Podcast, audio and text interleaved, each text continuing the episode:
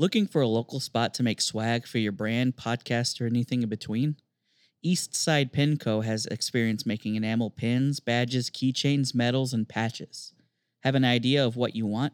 Chris can help bring your idea to life. You can find them online at eastsidepinco.com. That's EASTSIDEPINCO.com. And you can send all inquiries to chris@eastsidepinco.com. Mention this ad to take 10% off your order. Eastside Pin Co. Hit 'em up!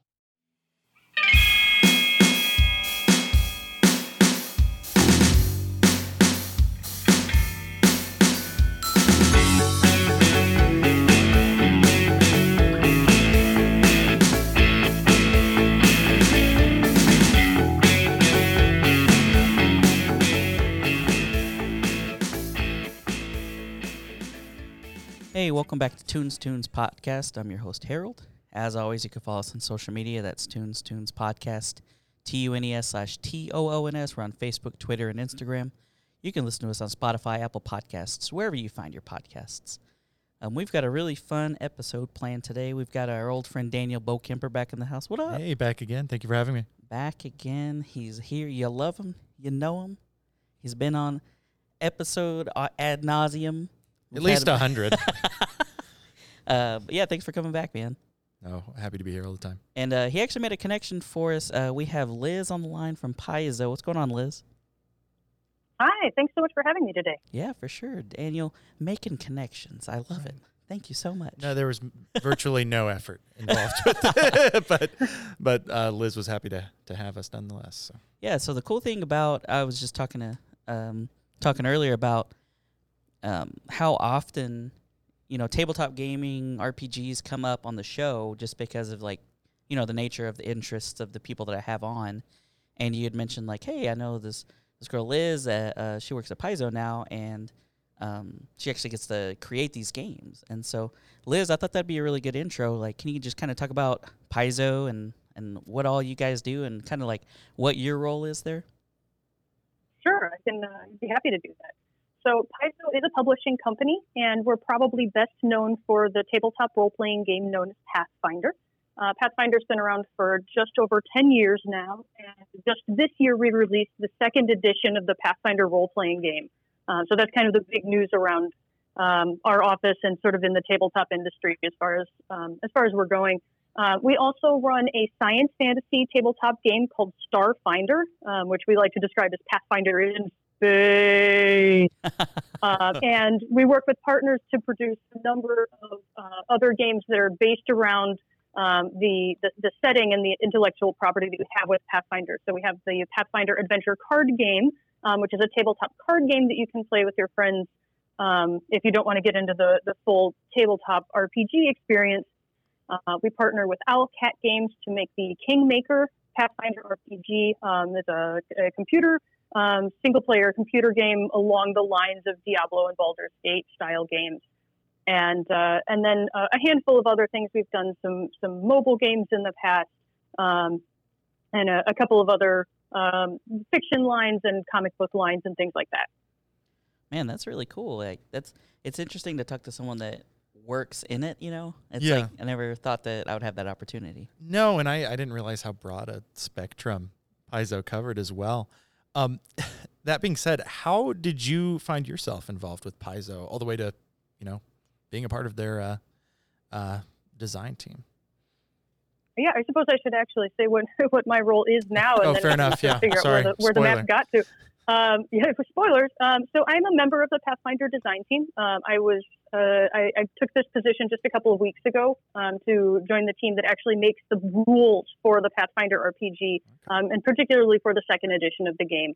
So this is a little bit of a new position for me, but it's working on a game that I have a really, really deep experience with. I have been a fan of Paizo and the Pathfinder RPG before the Pathfinder RPG existed. So the game that I work on now came about in about 2008 as a sort of stepping off point when Dungeons and Dragons went from the 3.5 version of their game, commonly known as the D20 system, for which a lot of third-party publishers were producing material, when Wizards of the Coast took D&D into 4th edition, that relationship ended, and a lot of third-party publishers were suddenly saying, what do we do now? And Paizo said, heck, we liked what we were doing. We're going to keep doing it. And so Pathfinder was created as a game very much in the style of the D20 system, as sort of the next step of the 3.5 Dungeons and Dragons open game license game. And that served us very, very well for 10 years.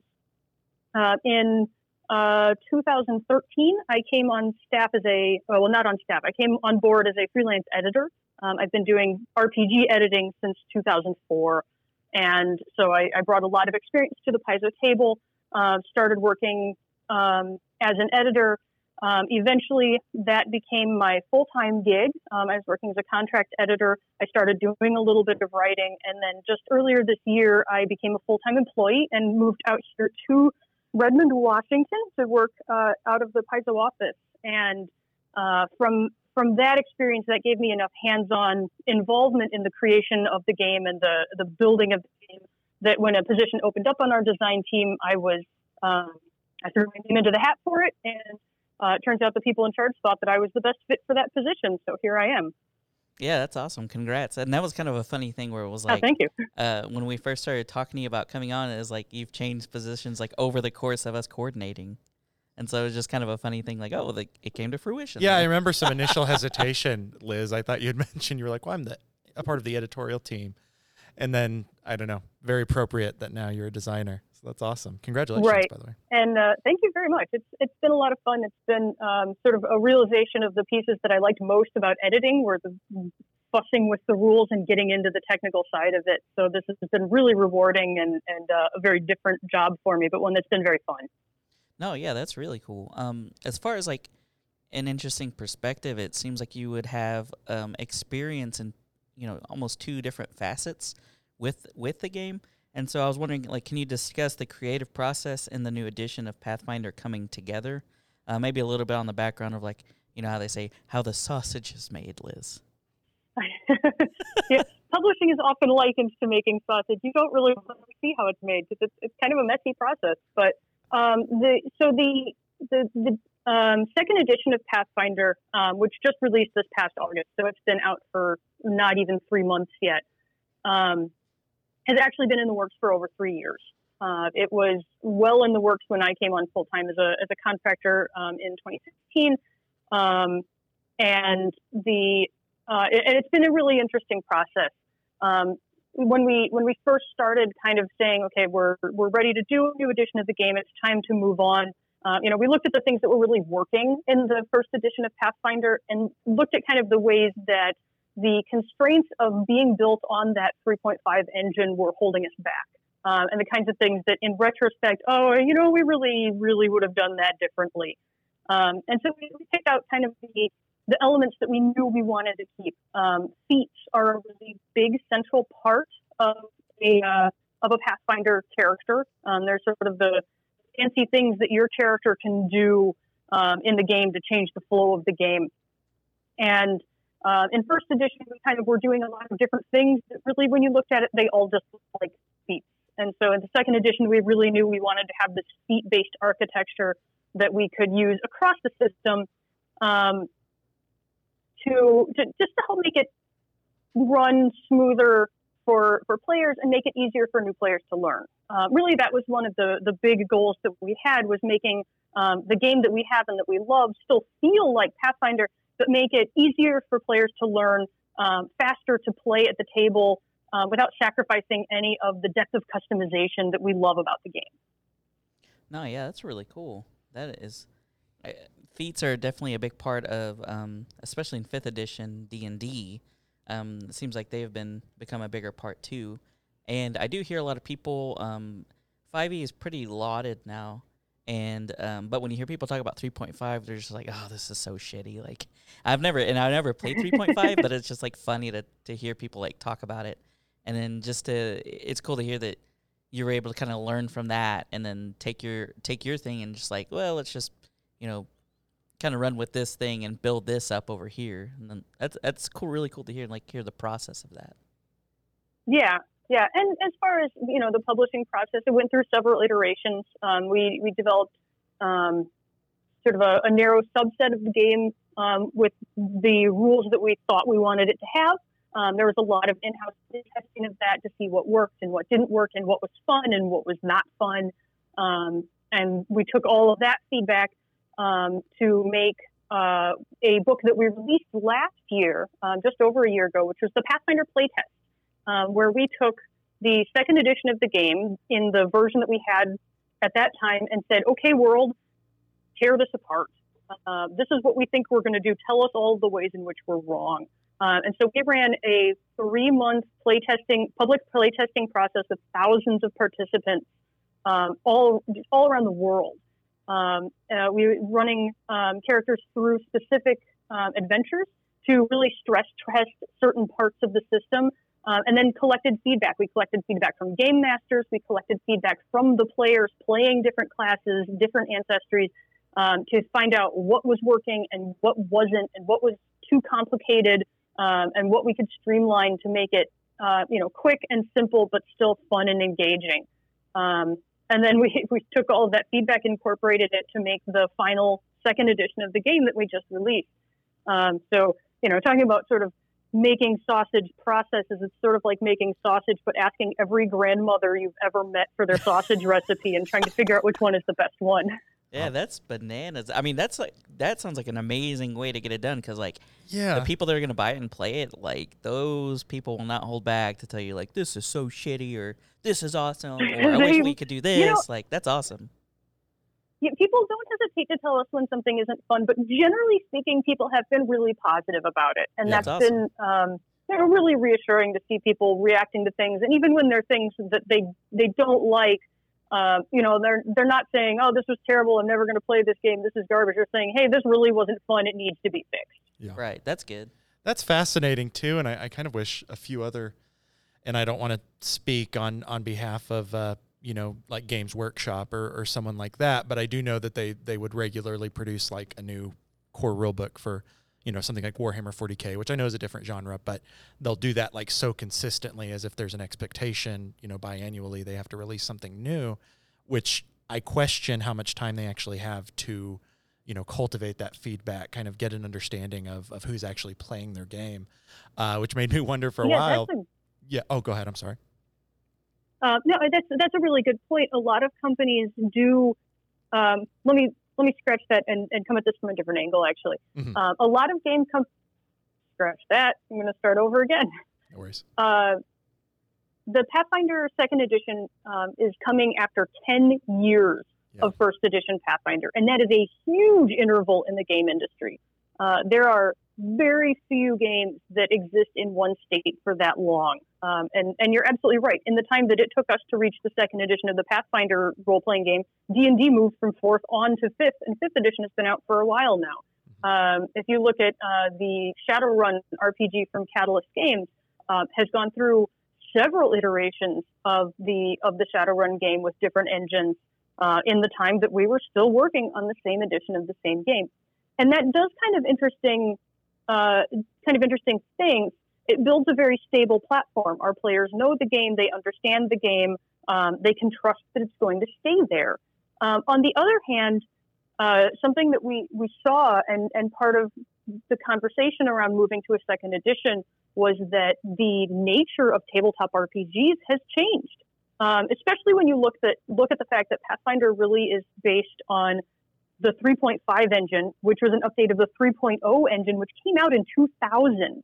So we're talking about a game system that's almost 20 years old, and the genre has evolved since then. The things people are looking for in their games and the play style has changed so much over these last 2 decades that it really was time for just a new take to meet the expectations of players who are coming into the game hobby now.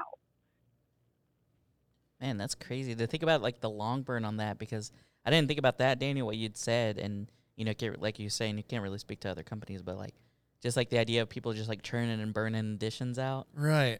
And then just for them to take their time, it's dang, that's crazy. Well, and I wonder what it does to the players, because it's is the expectation that if something irks you, maybe this could be be a parallel to 4th edition because with D&D, because I know that was fairly controversial when it was released. And I wonder if there's this expectation that, you know, the players just have to wait, essentially, that if there's something that, again, to go back to Warhammer 40K, if there's something that irritates us about 5th edition, I guess we'll just have to wait for 6th edition. We know it'll inevitably come out.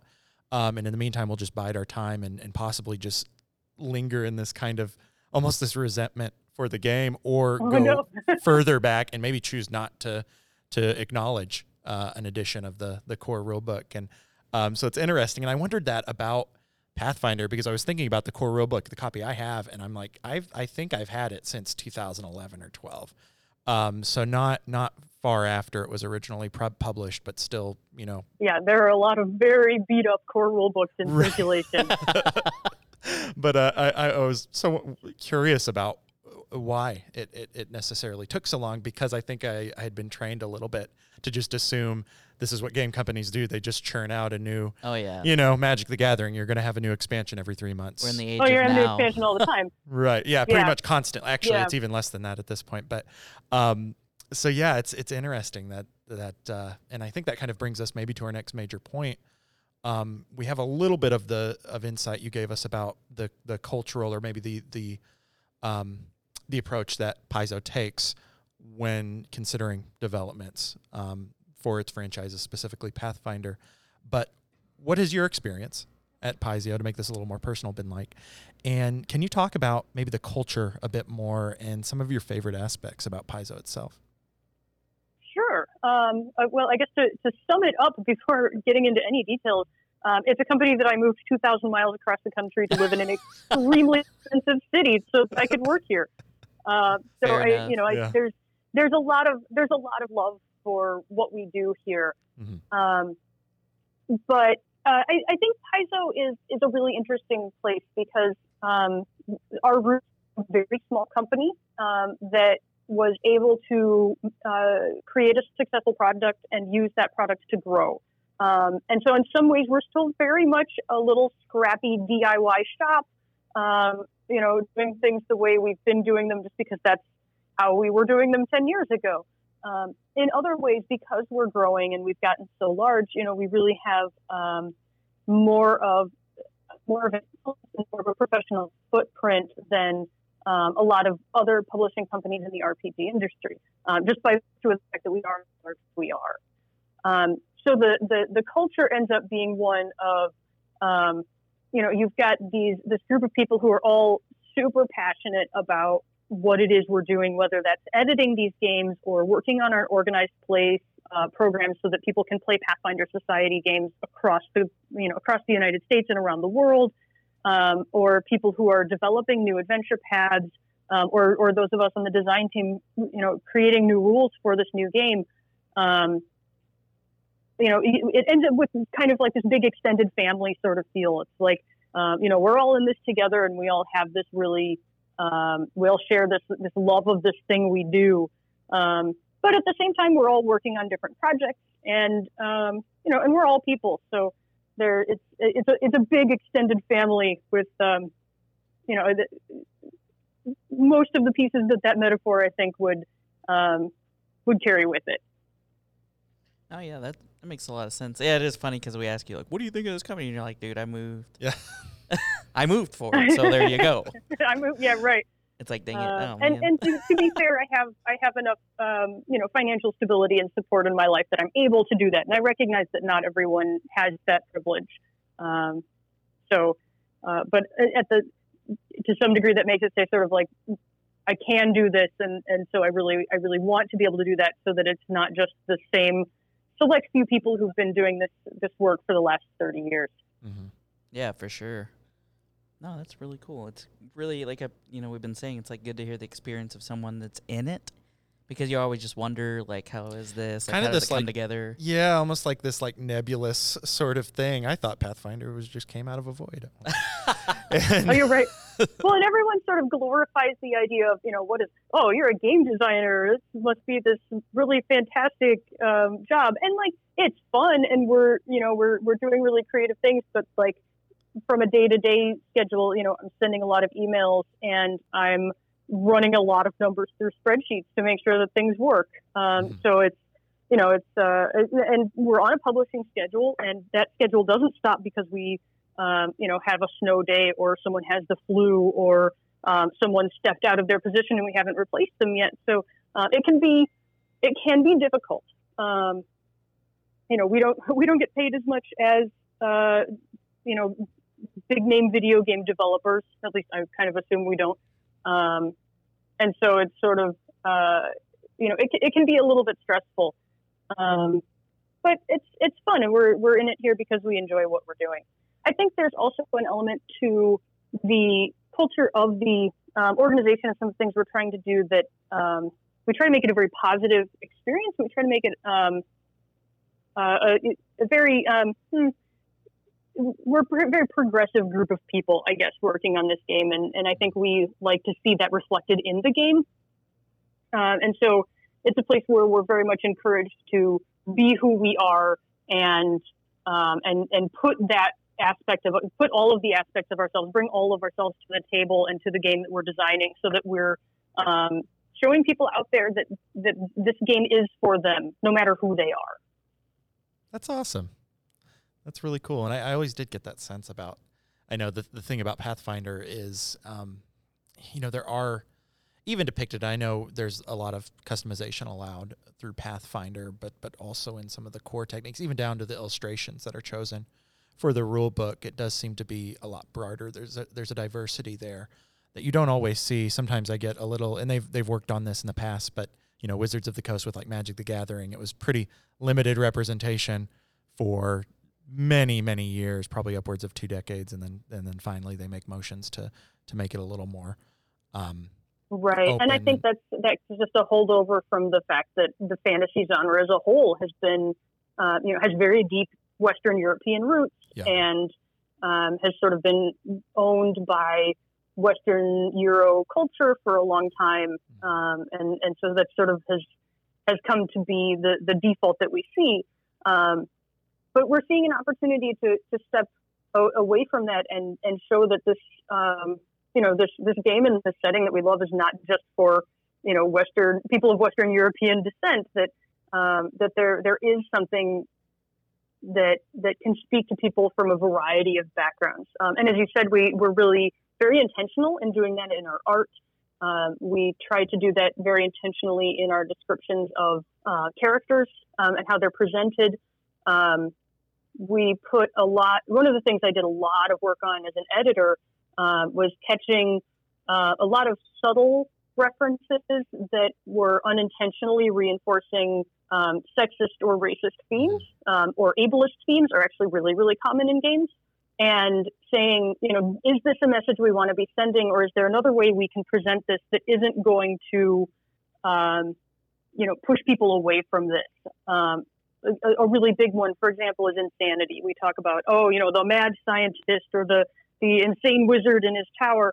And it's like, what are we saying about mental health here? And what are we saying about people with mental disabilities who struggle with anxiety or depression? You know, is there a way we can tell this story that doesn't make these people feel like they're the villain by virtue of the way they are? And that has been, you know, again, speaking to one of the reasons I really like being here, is that when in a lot of companies I could see, you know, making motions like this and, you know, being told nobody cares, sit down and be quiet. And here people have said, wow, I never thought about it that way before. What can we do differently? How can we fix this? What are some other ways we can do this? And so it's been really reaffirming to get to work with a team of people who really are dedicated to making this game more inclusive and breaking down some of the barriers that we've unintentionally inherited just by virtue of being in a genre that has some of this baggage. Yeah, that's true, man. The thing that you hear all the time, and it's like some of the most cliche thing is like, we do it this way because it's the way we've always done it. And that is just like such a toxic mindset. And so it's really cool to hear it's like these things have come up, and not only are they addressed, but they're not brushed off and like, you know, well, why do we need to change? It's always been like this. Like I hate when I hear people say that. even if nothing else, if it's always been done this way, then it's probably been done to death and people are probably bored right. of it. Why don't we do something new so it's interesting? That's true, yeah. Yeah, yeah. That idea that the stagnation within a game can, like, permeate so terrible. I think of, like, and I'll out myself, I do enjoy, you know, like NBA 2K and stuff like that as far as video games are concerned. But hey, it's all also, games are games. They are, but... It is the same game for the past, like, decades. Well, okay, that's true. Like, maybe there could be something that could be changed here to make it a little more interesting. A couple players on some different teams, but that's about it. Yeah, fair enough. But, well, that's interesting, and I think you maybe kind of pushed towards probably our follow-up question, so if we could dig into that a little bit deeper. So Pathfinder, it can be broken down and critiqued as a game in of itself, whether or not it plays well, whether it functionally makes sense. I'm sure you've had plenty of playtesters ad nauseum explain how something may or may not work. But what kind of impact do you feel Pathfinder and you know, if you want to loop in any of the other intellectual properties of Paizo too, what kind of impact have those made on tabletop gaming or perhaps a bit more broadly, gaming as a whole? Yeah. I think we're trying to send the message that there are ideals out there that we should be upholding as a society. As a game that people are playing, we're sending a message, whether we realize it or not, of, you know, these things are okay and these other things are not okay. You know, in some ways it's entrenched just in the mechanical system of the game. We have good and evil alignments. And so we can literally label, you know, certain abilities and actions and, you know, monsters and NPCs with these labels to say whether they're good or bad. And so we're, with that message sending, especially since we're a fairly prominent game, we have a lot of players, you know, there's some responsibility there to be cognizant of what message we're sending, and to make sure the message we're sending is one that is the best message we can have for society.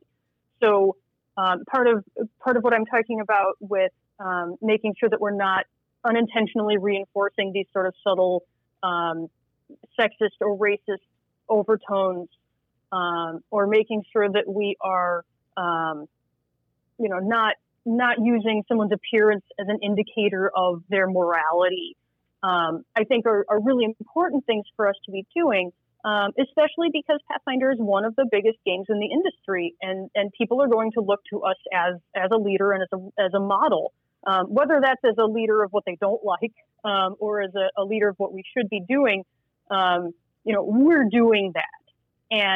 And whatever it is that we're doing is kind of going to set the bar for other creators, other players, other companies making other games.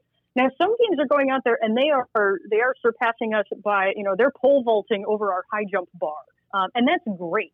I love that we can set a bar and other people are clearing it, and doing really, really incredible things to, you know, specifically address certain challenges within our society, or to really get out there and explore parts of human experiences that we don't really touch on in our game.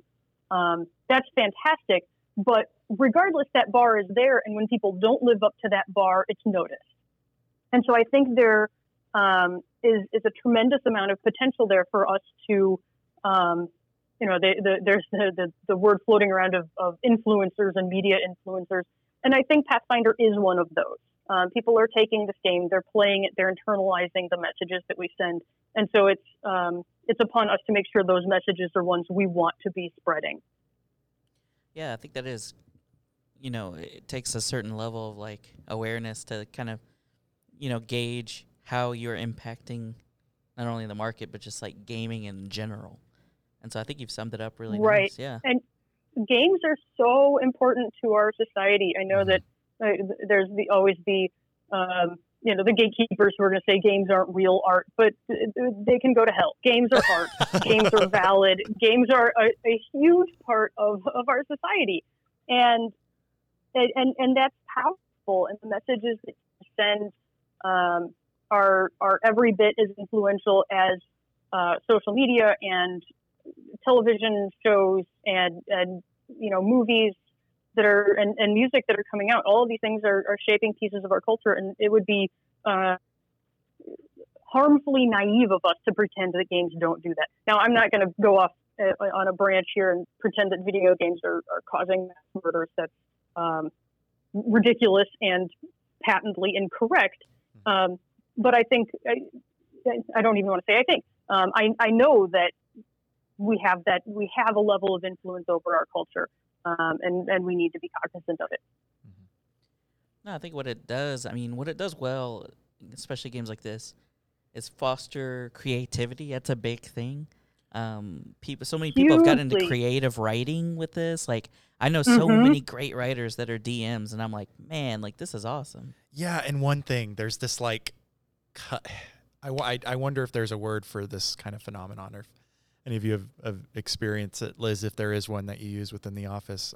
We'd love to hear it. But when you, like, there's that moment when somebody's new to a role-playing game. It doesn't have to be Pathfinder, but commonly, at least in my circles, it tends to be Pathfinder. And they're, like, really reluctant to lean into the role-playing aspect of it. Some people, you know, they might have a background in, like, drama or theater or something, and they'll take to it pretty, you know, or they might just have that charisma. But sometimes it's really difficult. It was for me extremely difficult to, like, actually, like, have confidence in portraying a character and role-playing, I guess, or in a way that would be fun.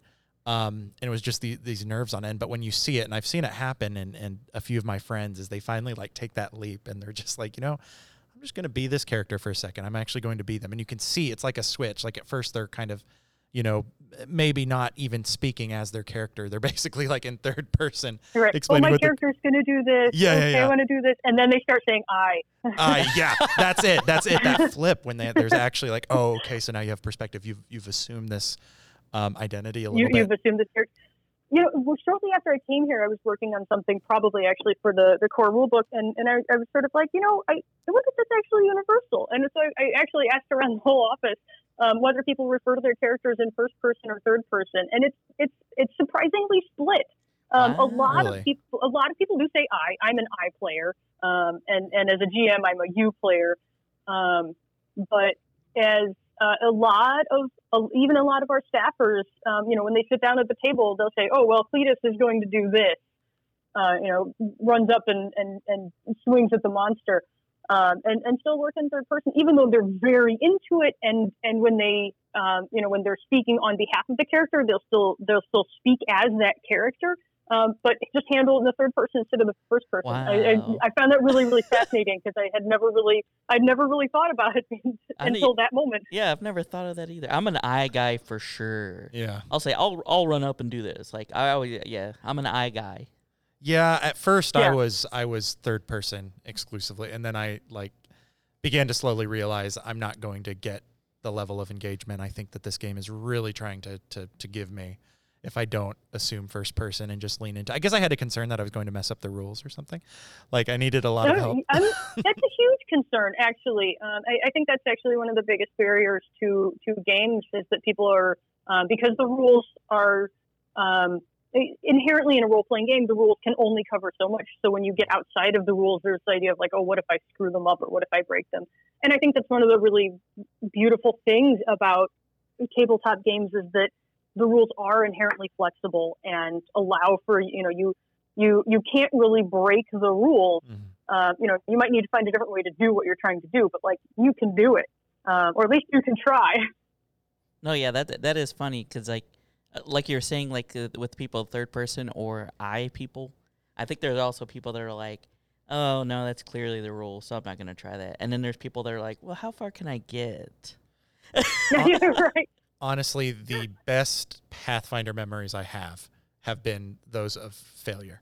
Like, to succeed, it's cool and that's nice, but, like, honestly, just the I guess creative explosion that happens when you see how when you try and fail and how horribly fail, like how horribly you can fail, is just incredible. And that's what gravitates me towards the game. I'm like, oh, what are we gonna fuck up this day? Like, what how are we gonna mess up? But Well, that's really cool. That's awesome. I wonder, like, with the third person thing, I'm like, why? That's weird. It's interesting to hear, though, that there's game designers themselves of the game that, like, refer to it's in third person. I always thought that, for some reason, that was somebody who doesn't want to lean in fully to the role playing. But I guess that's incorrect. I know what you mean, because there is that point where someone who's kind of reticent and is still learning suddenly gets it, and then they're in, and that's a wonderful, beautiful moment when someone really embraces their character, and it's whether they're still using third person or first person for those actions, like, really is trivial. It's that point where they get in and they're really engaged with their character and with the story. No, yeah, for sure. I think that's, I mean, you've got me thinking now, and, like, we're playing this weekend, so I'm going to be, like, waiting for everybody to talk. Whenever it's their turn, I'm going to be like, what do they say? Because, like, now I'm thinking about it, I'm like, I've never realized what I said before until I was literally just sitting here, like, thinking, what do I say? It's my turn. And I'm definitely an eye guy, but I'm gonna be checking out the party to see what they say. I've never thought about that. Yeah, to see what people think. Yeah, I think there's also this, there's this idea out here that, we're professional game designers. Clearly, we have these, paragon games that are going to be, the best games out there. So, like, our Wednesday night office game 2 weeks ago was probably 70% poop jokes. So scatological, eh? Just because we do this full time doesn't mean that there's some paragon entity of games that we uphold. Like, no, we game just like everyone else. It's ridiculous, and we have a lot of fun. No, I mean, that's the point of it, isn't it? Just as long as you're having fun. Yeah, like Pathfinder, it's a communal thing. Like, you can't play Pathfinder by yourself. There's a number of game, even traditional board games that you could technically play by yourself, but I don't think Pathfinder is among them, fortunately, and that definitely believes. Yeah, it is definitely a game for you and friends. And that's actually the first rule of the game. We in the introduction of the second edition of the game, we said, here's the first rule of Pathfinder, is that it's your game, and the goal is to have fun. And so, whether you're taking the book and using it as a jumping off point and you never look at the rules again, or if you dig in and every little technical piece and making those fit together is what excites you, there's no wrong way to do it. It's your game. We put it out there. But it's yours to run and to play with. No, that's great, man. Yeah, I love to hear that for sure. Yeah, refreshing and liberating. Yeah. Well, Liz, is there anything else we haven't maybe covered yet, or is there anything else that you wanted maybe people to know, or like an FAQ or anything like that you wanted to share? Boy, that's an open-ended question. I know, I'm just excited about so many things. I'm really excited about this new edition of the game. If you haven't tried it yet, I would absolutely encourage it. It's a really fast and fun experience. If you are if you're a player from an existing game and you're looking to take on something that's got a little bit more depth of customization, Pathfinder is a really, really good next step for that. And because we've just launched the new game, the entry point is absolutely perfect. You're coming in right at the start. You're not going to be overwhelmed by everything that's going on. You can really get in at the ground level and grow with the game. We've got a lot of really awesome products lined up, coming out over the next year to support it. A lot of really fun accessories that are going to make your table, really, really fun and engaging. And it's a great time to be a gamer. No, for sure. Yeah. Word. Yeah. I know I followed Paizo on Instagram, but where can people keep up with, updates and stuff like that? Oh, yeah. So, Paizo is on Twitter and Facebook. It's Paizo. And so if you search for that, we'll turn up. We also maintain a blog and a pretty vibrant forum community at paizo.com. So you can come and, chat with designers. We also run a Twitch stream.